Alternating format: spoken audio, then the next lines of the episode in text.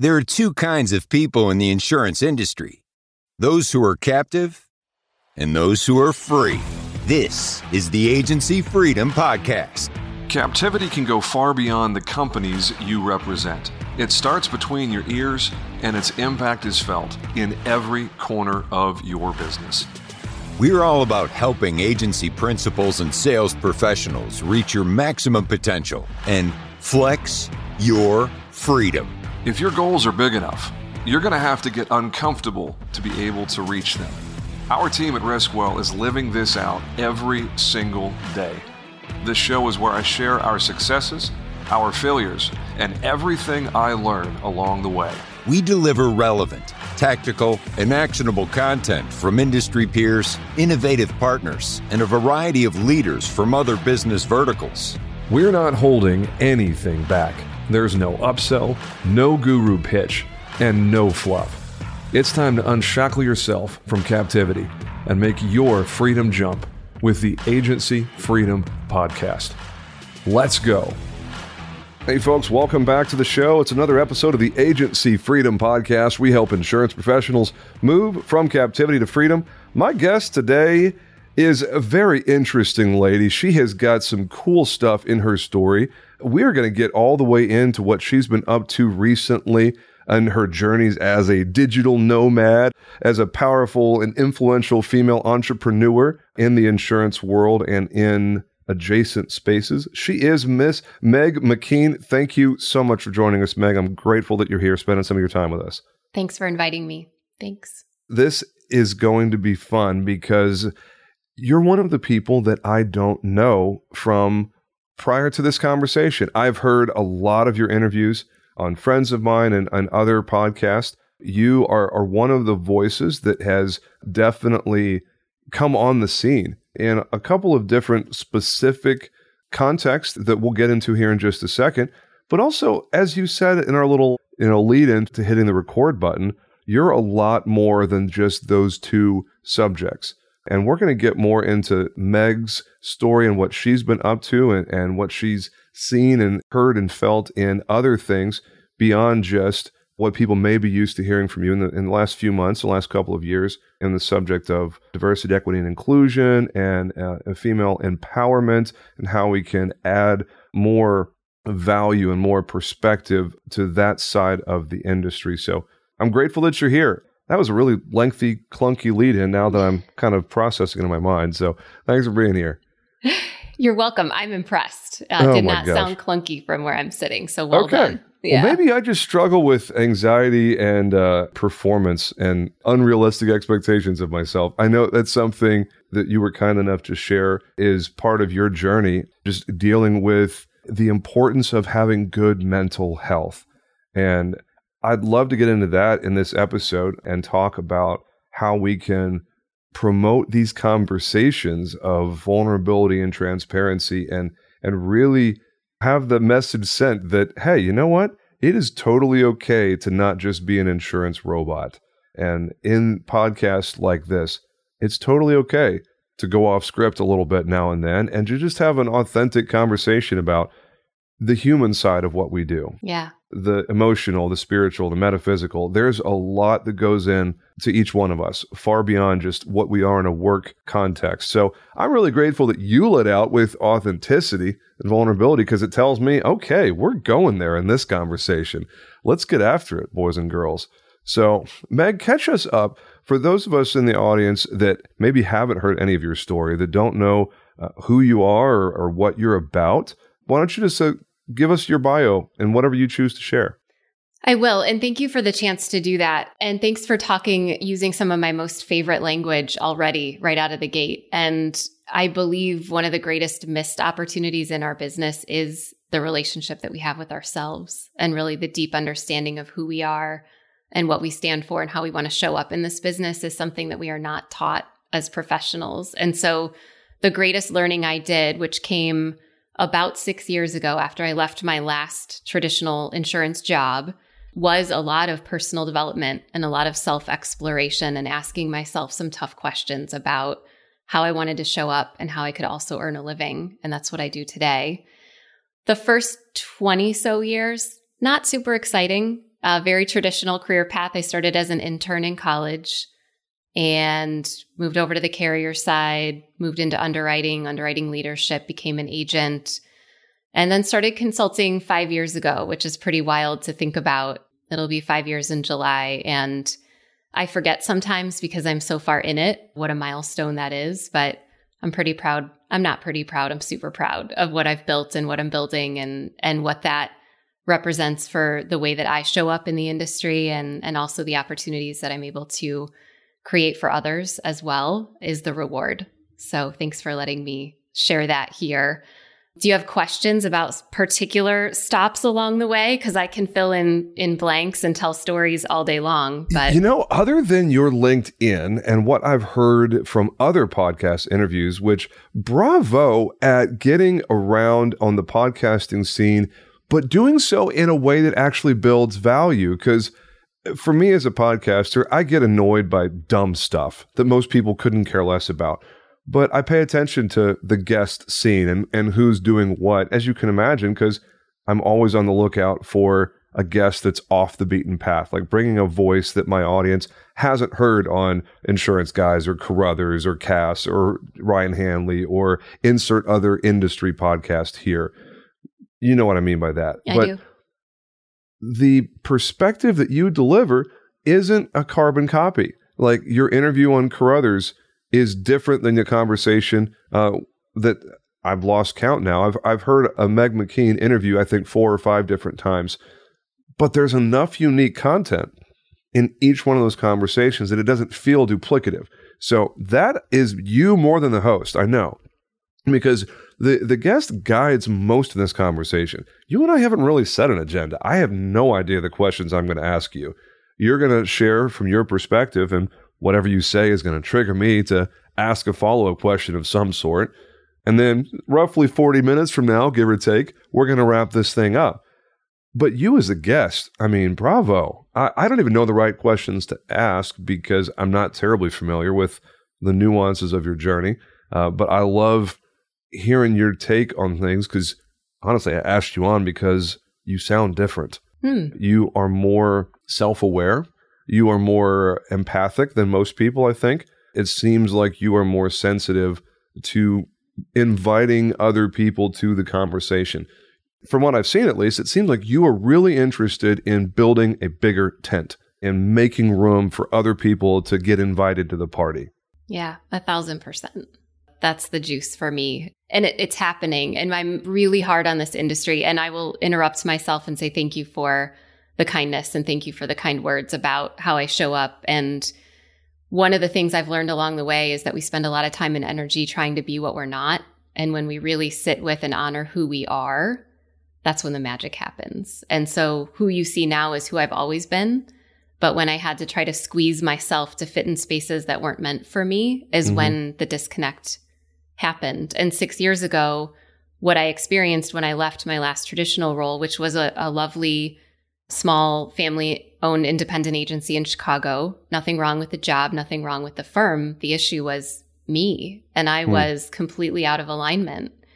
And something had to give. And I was in a situation in my personal life, divorced, but no children, and able to take a breather. And I did for a year. I took some time away and I really reevaluated is this industry even for me? Am I for this industry? Is it possible that just because I got a job in this business right out of college that this is the place that I'm meant to be for the rest of my career because I wasn't feeling like the things that were inherently me, the things that made me different and unique and valuable were not being valued. And so I had to rewrite the script, which is exactly what I did. And it has been I just was sharing with a, a, fellow entrepreneurial woman yesterday, like the best decision I made and the worst decision. It's been the proudest thing I've done and also the most humiliating. It's been the most joyful and the most painful. And I think that's the story of entrepreneurship for everyone. But five years ago, I didn't see another way. And so I created my own way. And I'm not advocating that we all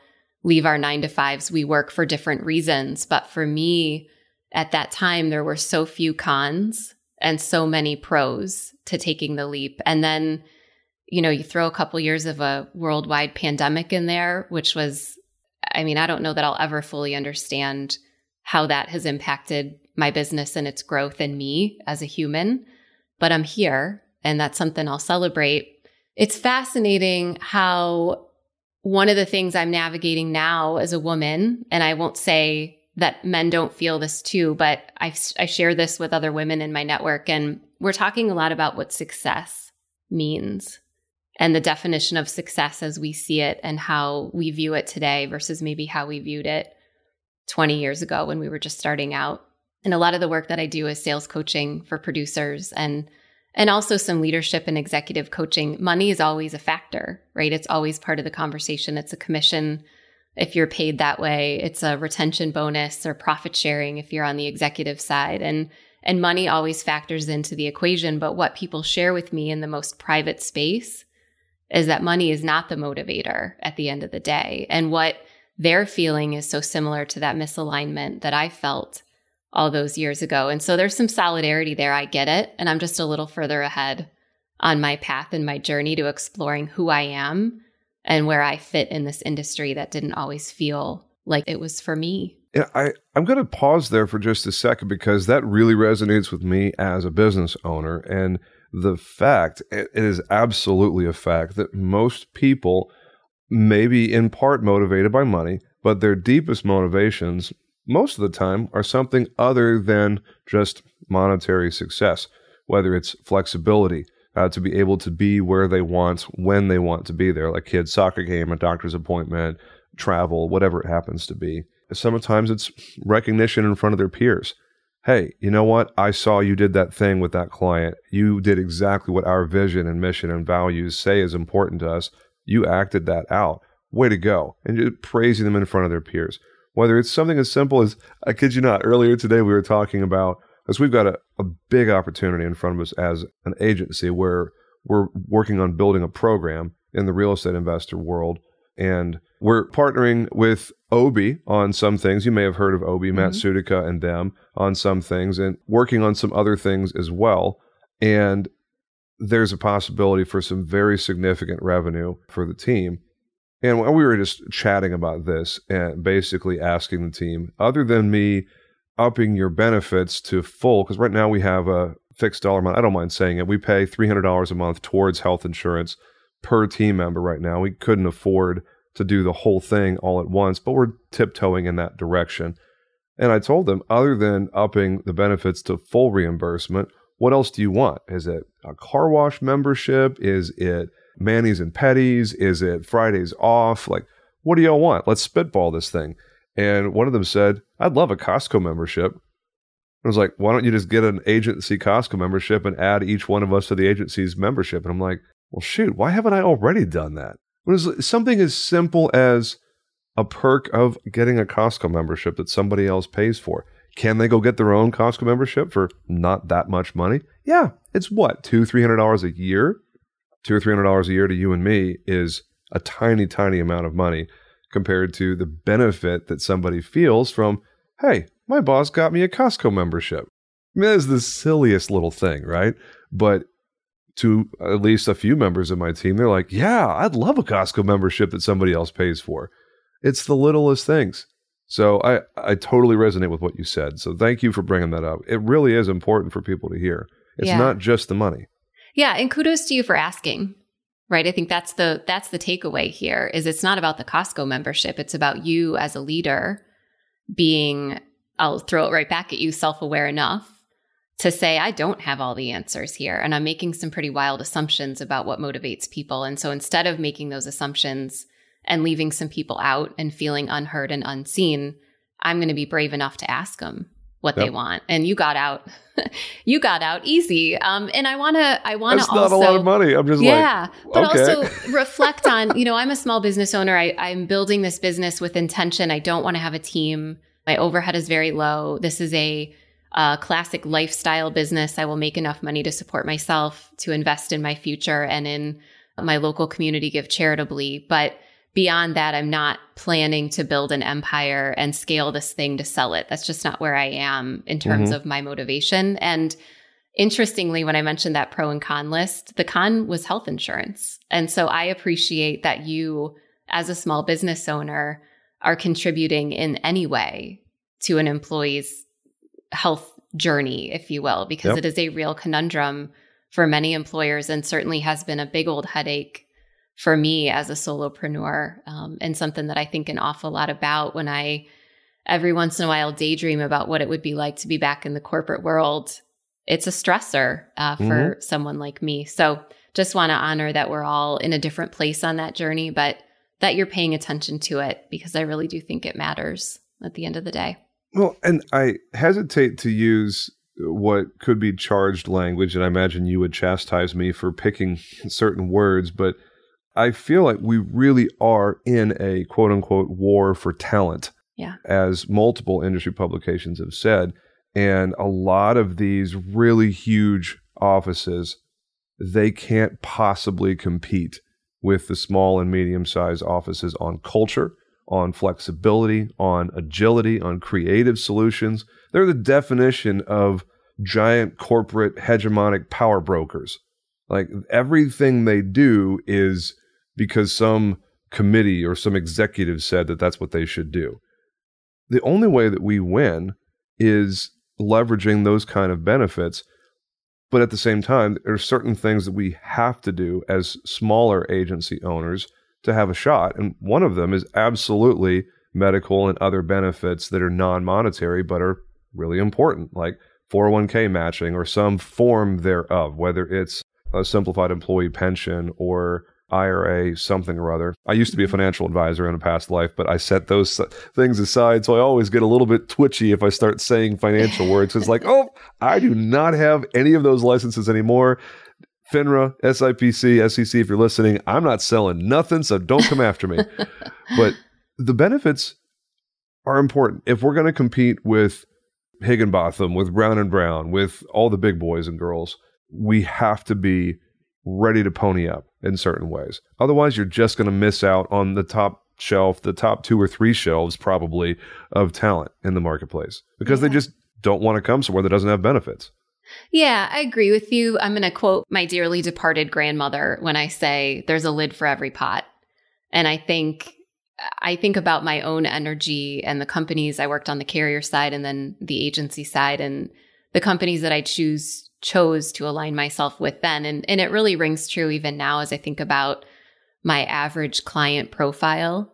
There's an energy alignment and there is a cultural fit, and it's a two way street. And I think the struggle right now is for companies to be able to tell that story in a compelling way that draws people in. But I think you kind of know if you're a big company person or a little company person. And then maybe you're motivated differently by some of those perks. For mm-hmm. me, one of the things that's always been important is to have access to leadership. It's always been important and always will be important to me yep. to know that there's maybe not a direct line, but doesn't take too long to get to a decision maker. And I don't think that that's too much to ask as an employee that you understand what the rules of the game are and what success looks like. And some companies are really stubbing their toe right now because leadership is being really quiet and they're taking a back seat on issues and concerns that they really do have a responsibility to speak about. And that's an advantage to the little guy right now, right? That you, yeah. whether you want it or not, you wear all the hats and that therefore you have responsibility more so you have accountability which is something that employees are asking for even more. And so you may not have this really robust suite of benefits, but you have some other things that are really hard to quantify when you're mm-hmm. in a larger organization. And, and I say, as I said earlier, flaunt the heck out of those things and don't ignore the things that you aren't or don't have, but that's always going to be the case. And so how can you leverage what's already there and what comes easily? It's it's so silly to say this because it seems like a small story, but it's the perfect opportunity based on what you just said. We have hired five different front desk people in the last four years. All of them have been from outside of the industry. All of them have been 20 something females. And all of them have promoted out of that role into something else. And with one exception, because she moved back to New Hampshire to be with her family, all of them are still p- employed here, but they've all moved up, and all but one of them's moved up multiple times and been promoted because we hire very intentionally. And I I like to promote internally. But the young lady that just started, she's 20 years old. She is uh, adorable, honestly. The energy that this girl has is really cool. It's inspiring and encouraging. I'm just like, man, it's been a long time since I was 20 years old. And you have really great energy. But I'm telling the story because for the first time ever, I asked someone to go get coffee for the office because usually I'm the one who gets coffee for the office and I have everybody's coffee. I know people's coffee orders in my in my team, but I walked up there and I'm like, because before I walked up, I was I, I asked Addie, "Is like, is it okay if I ask um, Gwen to get coffee? Is that is that okay if I ask her to do that? I feel weird about asking someone to go get coffee for me. I've literally, in my entire career of being a boss, I've never once asked someone, go get my coffee. It was, I almost had to like check myself, was like, am I being a sexist male like boss? It's like, am I doing that? It was like kind of a weird thing. And I walked up there and was like, hey, um, Addie's going to text you everybody's coffee order. Do you mind going and grabbing it for the office? And of course, while you're there, add your own thing to the order because that's just how we do things around here. And of course, she was like, oh, that's fine. No big deal. Where is it? And we gave her the location. We insure the coffee shop. So we're there all the time.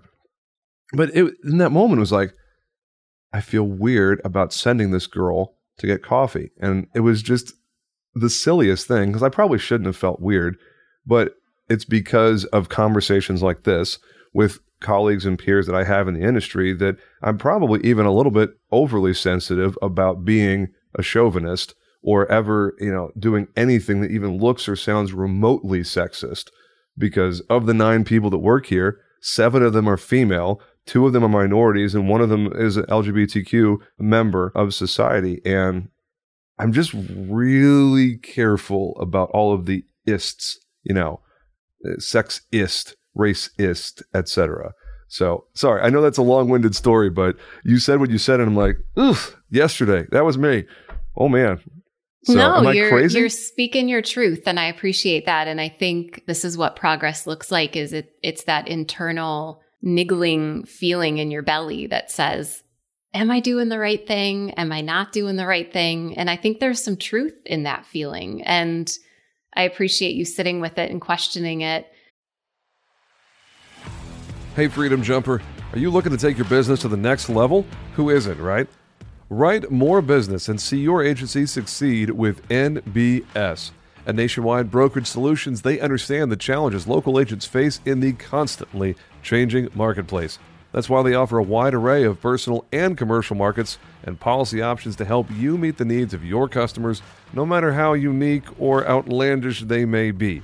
With a team of experienced and dedicated professionals that provide you with the support and guidance you need to see your agency succeed, Nationwide Brokerage Solutions is here to support you every step of the way. Don't just survive in the competitive insurance industry, thrive with Nationwide Brokerage Solutions. Get started today. Learn more at nbsbrokerage.com. You know, there's all sorts of litmus tests that you can run it run through in those situations? Would I, if this receptionist were male or identified as male, would you ask him to do it? And if the answer is no, then you probably have an issue, right? Yeah. Is that part of that job description? Is that the asterisk at the end that says, and other duties as assigned? Yep. Certainly okay, not inappropriate, not yep. sexual harassment, not crossing a boundary, simply a task that needs to be done. One of the interesting things I think may be the case for you. And I don't want to project, but again, as someone who spends time in the leadership development space, there isn't a moment in time, even when your title shifts from individual contributor to leader of people. Sometimes that journey is a little bit more clumsy. And really, what you're doing in that moment is you're saying, We have a task that needs to be accomplished. I don't think I'm the right person or that this is the most efficient use of my time as the leader of this organization. Therefore, I'm going to delegate yep. this. And no one taps you on the shoulder and says, Hey, James, it's cool. It's Tuesday afternoon. Now you can go have somebody else get your coffee. That is such a charged task because it's become the butt of so many examples that we use in our industry. But there's a million of them. Yeah. And I think you you're the only one that can decide if that's appropriate or inappropriate Mm-hmm. And then also, you know, you mentioned asking another colleague if it would be okay to ask Gwen to get the coffee. What if you ask Gwen? You know, there is a hmm. hierarchy here, right? Of you are the boss, she is the quote unquote subordinate, but the level, there is a, a bit of a leveling off that's happening where employees are pushing up for more responsibility and more authority and more mm-hmm. more of a seat at the proverbial table and leadership is leveling out a little bit and they still have the authority but they're looking for more collaboration and more buy-in from team members and many many insurance organizations are still very hierarchical very hierarchical and it's the nature of the jobs that we do your butt is in this seat your butt is in that seat and therefore the two shall never mix. And that's changing. And it's largely changing because, and I love them for it, this generation that's coming in didn't grow up in that hierarchical environment where everything was collaborative and we are on a team. And so we are having to do a bit of catching up as leaders to meet them where they are. And, and I'm here for it. I think it's, it will serve our industry well in the long run. Yeah. Now, I love the challenge there of ask Gwen to use a Josh Braun term saying, would it be inappropriate to you know, does it cause you any sort of misgivings to be asked to go run an errand? Now, if it's if it's a team thing, I don't have any problem with it, generally speaking. But I would never ask someone to do something for me personally unless that was explicitly expressed up front in their job description. Like, I recognize that at some point in the not distant future, I will have an executive assistant, someone who is tasked with handling me, quote unquote that's okay because everybody knows up front, hey, you were paid to make things easier for me and let me focus on things that have more monetary value with my minutes and hours. Which, not to be sitting in the hot seat, but you kind of put me there, so I felt like I have to ah, circle see what back. I did there? Yeah. Yeah. No, it, for me, it comes back to time value of money. Yeah. It comes back to I have a responsibility to my team to properly value my minutes and hours and make sure that I'm doing the right things for the team, the highest and best use concept, right? Yeah. It's like by me going and spending the six minutes in the car to and from, so 12 minutes in total. Let's say I stand in line for three minutes and wait three or four minutes for the coffee order. By the time we do things, it's probably close to 30 minutes round trip that I'm gone. It's at least that where I'm mentally disengaged from whatever. So if my hourly rate is $230 an hour in real impact, which it's roughly there, give or yep. take. It's been a few months since I've calculated it, but I really shouldn't be the one running for the coffee because it costs us well over a $100 plus the cost of the coffee if I'm gone for 30 minutes. Yeah. So that's kind of where my head goes for, for those kind of, well, why aren't you doing it? It was like, I'm the CEO. I probably shouldn't be getting the coffee it's not good for the company if I'm getting the coffee. Yeah. So, well, in getting to know you in this way, I sense your delivery is not, I'm the CEO, I shouldn't be getting the coffee. It's a much more, a softer, nuanced yeah. delivery, right? Mm-hmm. There are still those in the industry who are sitting in their burgundy leather, uh, high back, swiveled office chairs saying, I am the CEO of this company go do what I tell you to do, get my dry cleaning and make sure my wife has a birthday card. And oh, and I will say, mm, I will say Shoot me if I'm ever that guy. Hey, but listen, and here's the really interesting thing about all of this.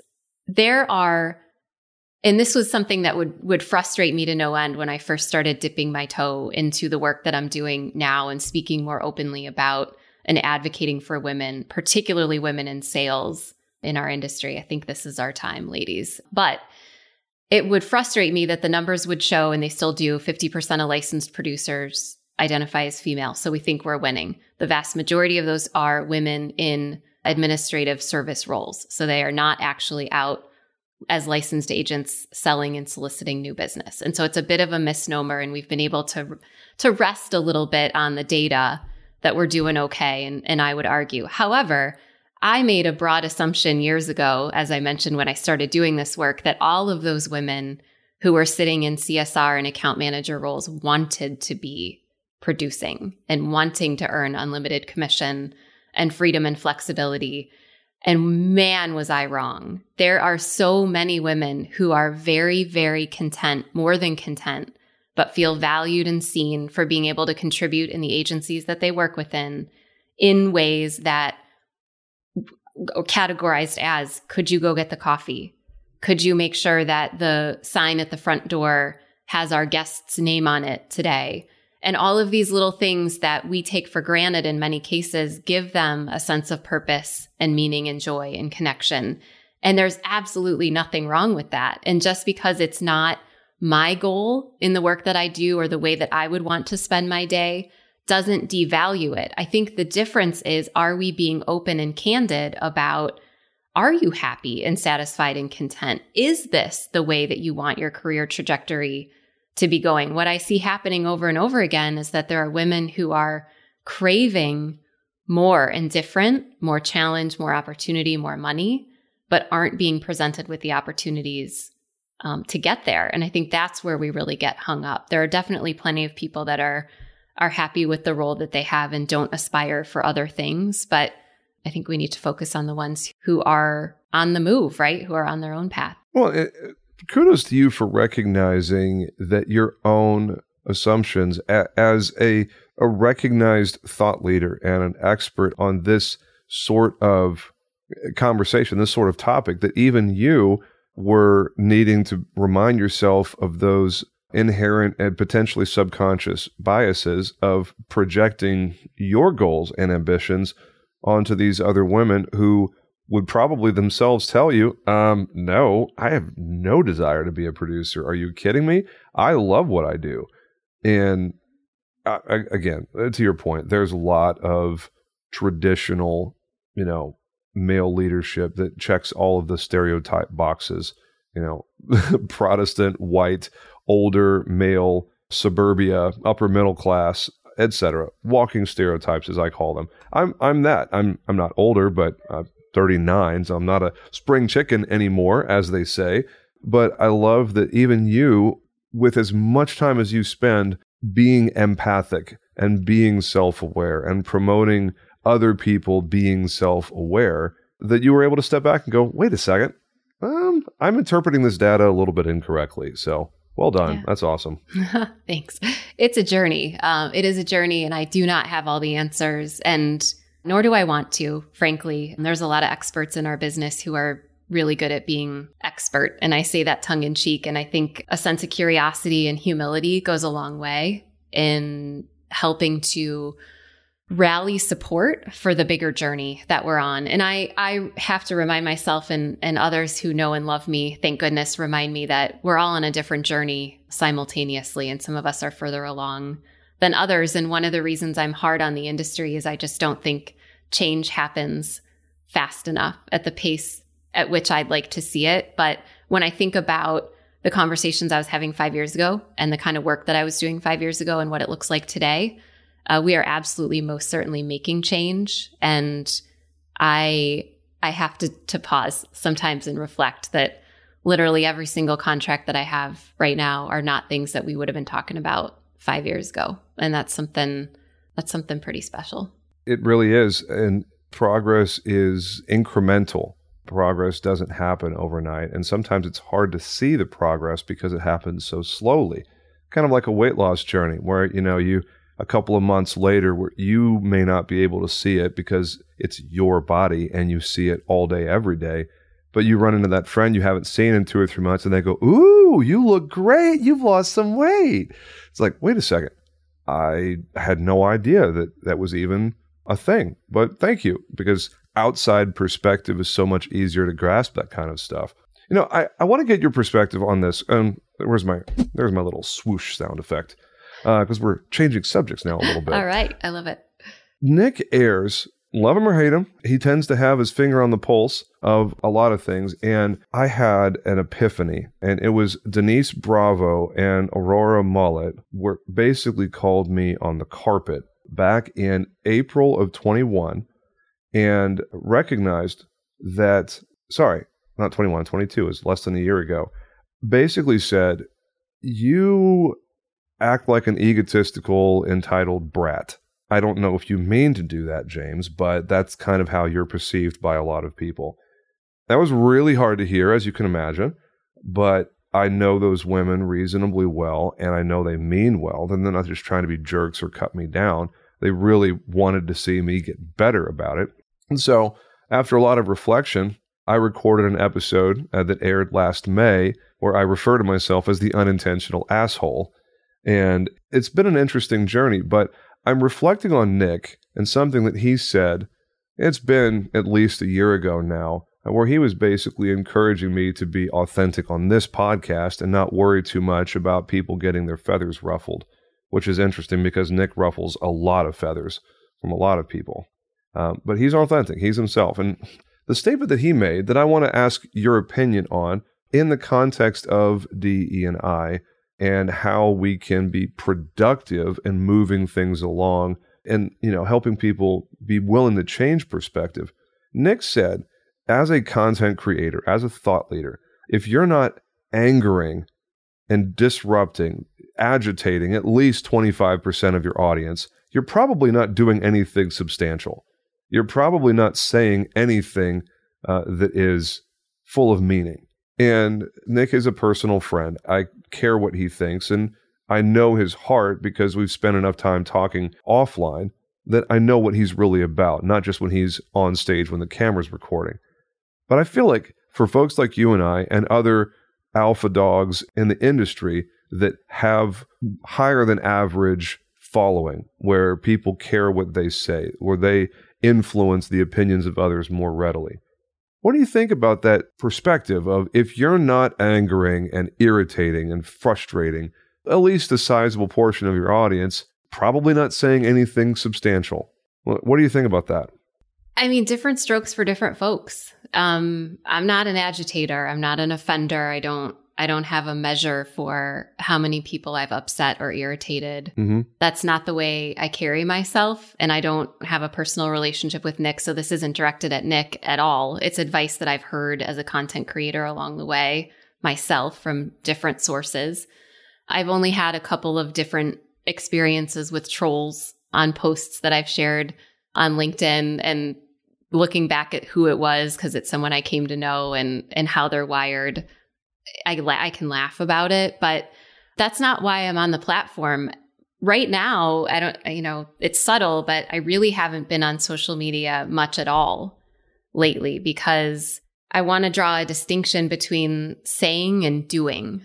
And I think when we talk about DE and I and B belonging, the conversation is just that. It's been a lot of talk and it's been a lot of agitation and a lot of quote unquote disruption and not a lot of action. And so when I look at the, the choices I'm making about the projects that I take on and the clients that I align myself with, they are all creating remarkable change, not just for women, but for all the people that are in this industry. And so you're not going to see me on social media as much as you have in the past. And that's on purpose because I have time and energy to give, and I want to give it in a way that's making remarkable change instead of stirring the proverbial pot. I also want to call out it hasn't always been safe for me to have an opinion about things in a public way. You know, I I'm the kid of uh parents and in a culture in a society in a community where you don't talk about certain things in a public forum and especially when the decision makers in our industry could be offended by some of the things that I might talk about. And so I've I was taught by example, just don't talk about those things. Don't talk about politics and don't talk about your personal beliefs. And so as a general rule, I still don't. However, what I have created is a space within my wider community of strangers on LinkedIn, because that's a lot of what they are, to be honest. A community of people who really see and value me and my ideas. And I don't need to share those ideas with the entire universe. I'll share with you very candidly. I've not shared this story publicly and I think it's really important to to remember that we all come to a platform like LinkedIn with different experience and also a different position. So I I had a connection that I made on LinkedIn ended up to be a subscriber of my newsletter and I really considered someone who was invested in my success and really wanted to support me in my business. He worked for a large company and along the way had had offered to make an introduction to one of their top leaders who was someone I wanted to know. And flash forward 18 months or so of kind of banter here and there back and forth and I received a series of really inappropriate sexual messages from this person on LinkedIn.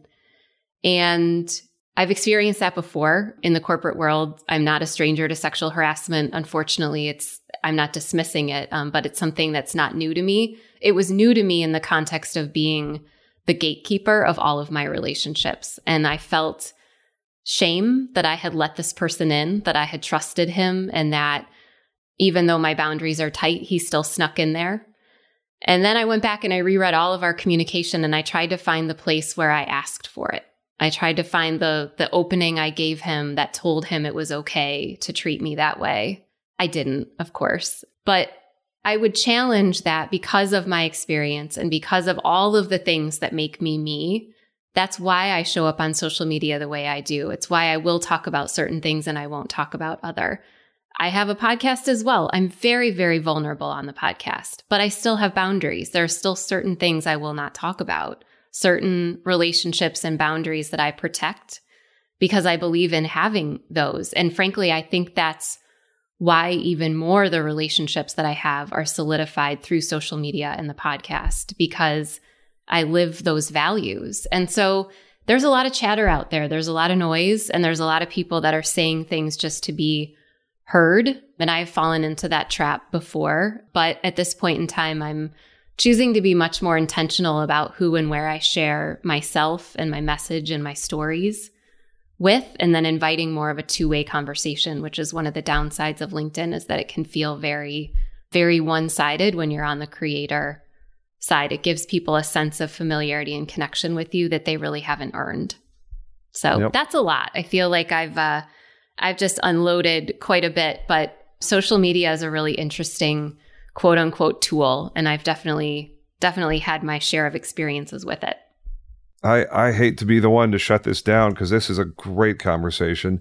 I have an obligation that I am oh. now three minutes late to. Okay. This is thank you so much yeah. for sharing from the heart here and speaking into a conversation that I have come to find terribly interesting and engaging. And like you, I look forward to continued progress here. I'm sorry we had some data issues. I'm going to turn this off here. Yeah. I don't know what the data problem was. I had to turn off the video for a little bit. It's kind of hard to have a conversation with someone that you can't see. That's okay. We're a little spoiled, I think, by the Zoom yeah. generation of communication and forgetting what it's like to be on a phone call with someone where all you have is tone and inflection and pace and whatnot. Yeah. So you've been a trooper with this recording. I really appreciate Thanks. it, uh, Meg. And if people want to get a hold of you other than LinkedIn because you are taking a bit of a hiatus from social, what's the best way for someone to engage with you? Yeah. To clarify, not a hiatus, just a bit of a a uh, bit of a uh, departure, toning, right? Um, toning down of activity. Yep, yeah, absolutely. I um, chose the web- wrong word there. Sorry. Yeah, no, no, no. I just don't. I, am not. Compl- I'm not shutting anything down. It's just um, I'm changing up my approach and seeing seeing what the algorithm does to me as a result. But my website, adjunctadvisors.com, is the best way to learn more about what I do and then how to connect with me more more intentionally and all sorts of good info waits for you there. Adjunctadvisors.com. Yep, that's That's it. A D V I S O R S. Yep. Mm-hmm. Okay. We'll put that in the show notes for sure. And thank you so much uh, for joining us for this conversation. I imagine there will be a lot of follow ups that come from this. So Folks, it's another episode of the Agency Freedom Podcast. Make it a great day, and we will talk to you again real soon. Y'all take care.